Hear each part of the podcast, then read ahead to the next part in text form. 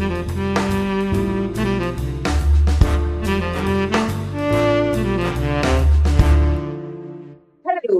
and welcome to the RPS Pharma Scene podcast. I'm Ciara Duffy, a member of the English Pharmacy Board.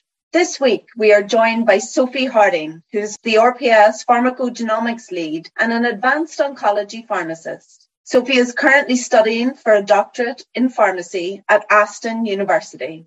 Sophie, it's great to have you here. Welcome to the podcast. Hi, and thanks for inviting me today, Ciara. So today we are discussing what is fast becoming the buzzword in pharmacy for 2022 pharmacogenomics. The RPS recently issued a position statement calling for pharmacists to play a leading role in the pharmacogenomics revolution, which is set to transform prescribing and patient outcomes. Sophie, what is genomics and pharmacogenomics? Genomics is a study of an organism's DNA and how that information is applied, whereas pharmacogenomics is one aspect of genomics, which is the study of how an individual's genetic information or genes determines how that individual will respond to a medicine. So, what is your role at the RPS? So, my role at the RPS is as the RPS pharmacogenomic program lead, and I'm leading on objectives around the development of support tools for pharmacy related to pharmacogenomics and ensuring that there's advocacy for the role of pharmacy in pharmacogenomics and professional networking opportunities. Sounds really interesting. Yeah. Are you enjoying the role? I am. I'm really enjoying the role. I started back in January, so it's been a, a very different role for me as I, obviously I've worked for the NHS for such a long time. Um, so it's working for a different organisation has been really interesting. It's been really fast developments over the last few months. A report from the Royal College of Physicians and British Pharmacological Society Joint Working Party has been published titled Personalised Medicines using pharmacogenomics to improve patient outcomes. Why is this so important? It brought together stakeholders from all across the UK to really discuss pharmacogenomics. So, inclusion of experts who will set out and, and map the suggestions for how pharmacogenomics should be implemented across the UK and the different aspects of implementation that need to be developed to enable the patient to obviously benefit from pharmacogenomics in the future. So, how can pharmacogenomics be implemented in the population? So, pharmacogenomic testing is already in use within healthcare, but it's often more so in specialist areas such as HIV and cancer therapy. There's different approaches to pharmacogenomic testing. There's single testing, which is being used initially at the moment. There's also panel testing, where you test a panel of genes. And also in the future, the Genome UK strategy looks at working towards a vision of developing preemptive testing where patients have a pharmacogenomic patient profile, which is available within their medical notes for medicines which need to be started or adjusted in the future. So obviously that's the, that's the vision to work towards, but implementation is starting off with single testing. What are the key challenges with implementation of pharmacogenomics? The key challenges are really around ensuring that we address all issues with regards to information governance, education of the workforce, and also patients and the public. Ensuring there is access to information that's required to, to enable healthcare professionals to optimize patients' medicines and a lot of these aspects of implementation, I actually was involved in on a much smaller scale within a pilot project when implementing DPYD testing within my practice as an advanced oncology pharmacist.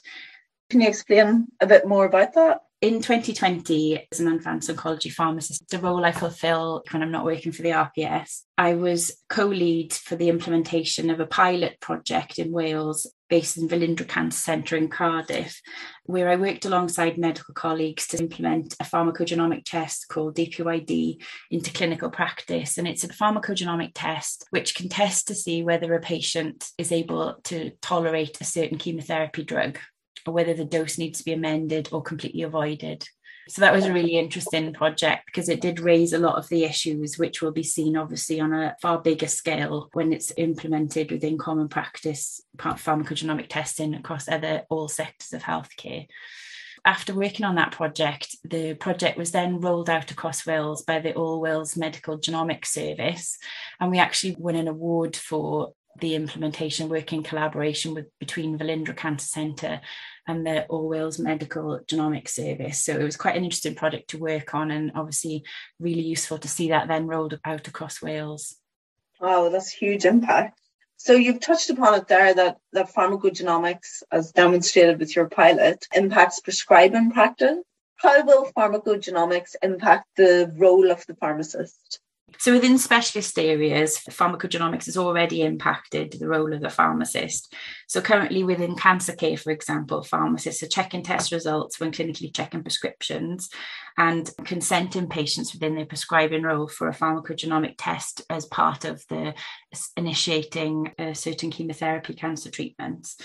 But in the future, the very near future, pharmacists will become involved in pharmacogenomic testing and the use of pharmacogenomic tests across all sectors of healthcare, as obviously pharmacists are key professionals on the front line of healthcare who have a big impact on patient care and a significant role in optimizing patients' medicines.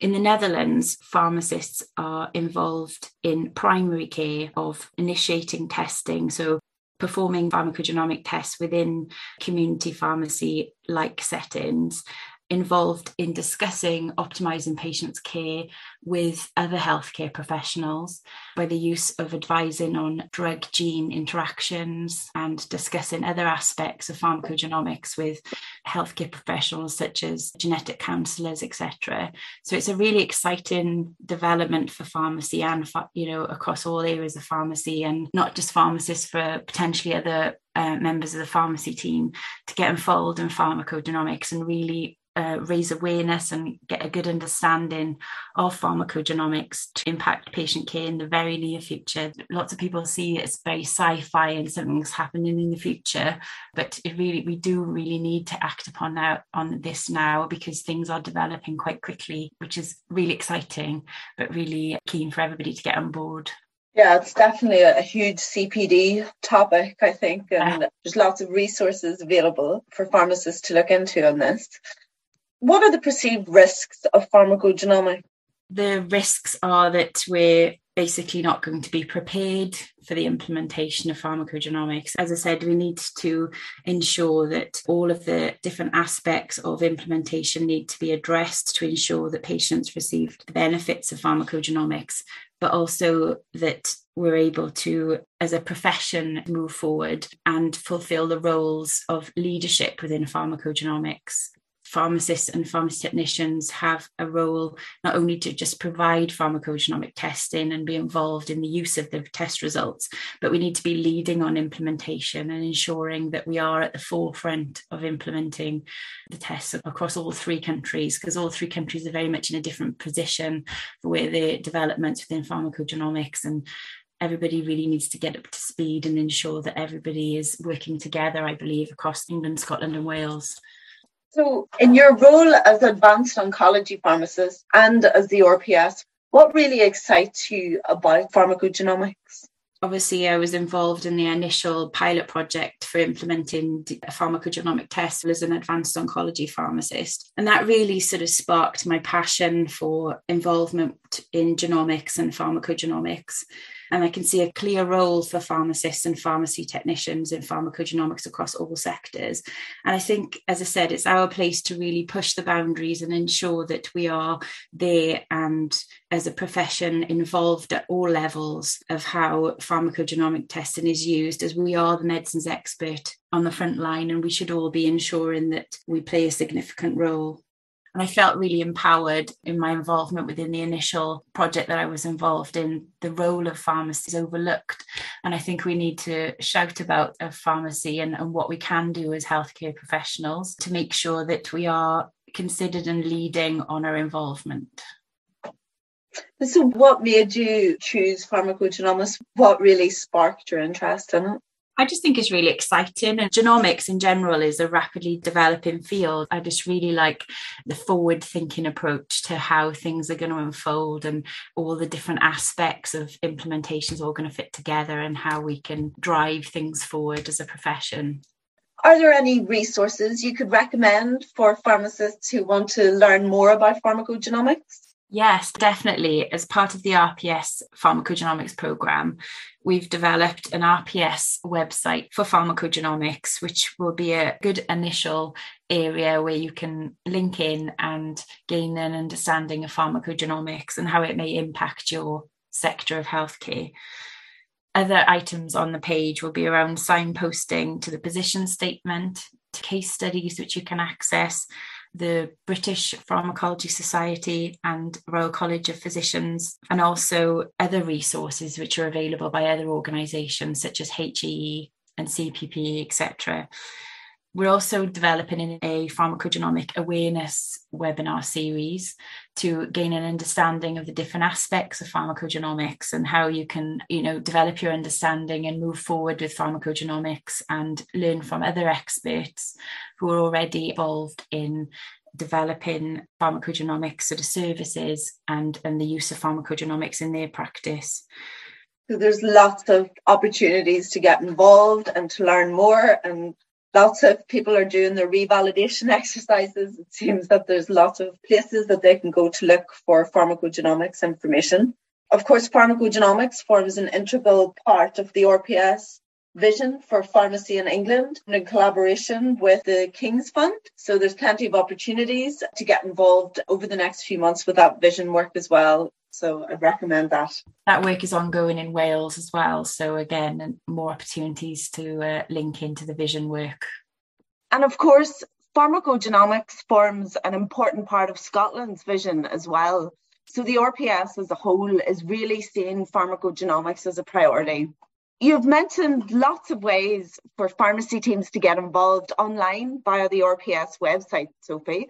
As we're moving back to face to face meetings, are there any opportunities to get involved at these in person meetings? Oh, definitely. So there's this, the RPS Science and Research Summit in June, which there'll be lots of discussions around pharmacogenomics. And obviously, there'll be lots of um, key stakeholders from across the UK attending that event, as well as myself. I'd be really keen to, to meet you. And obviously, that we can touch base with other experts to gain their their knowledge and understanding and insight into within the, separate talks that they'll be delivering.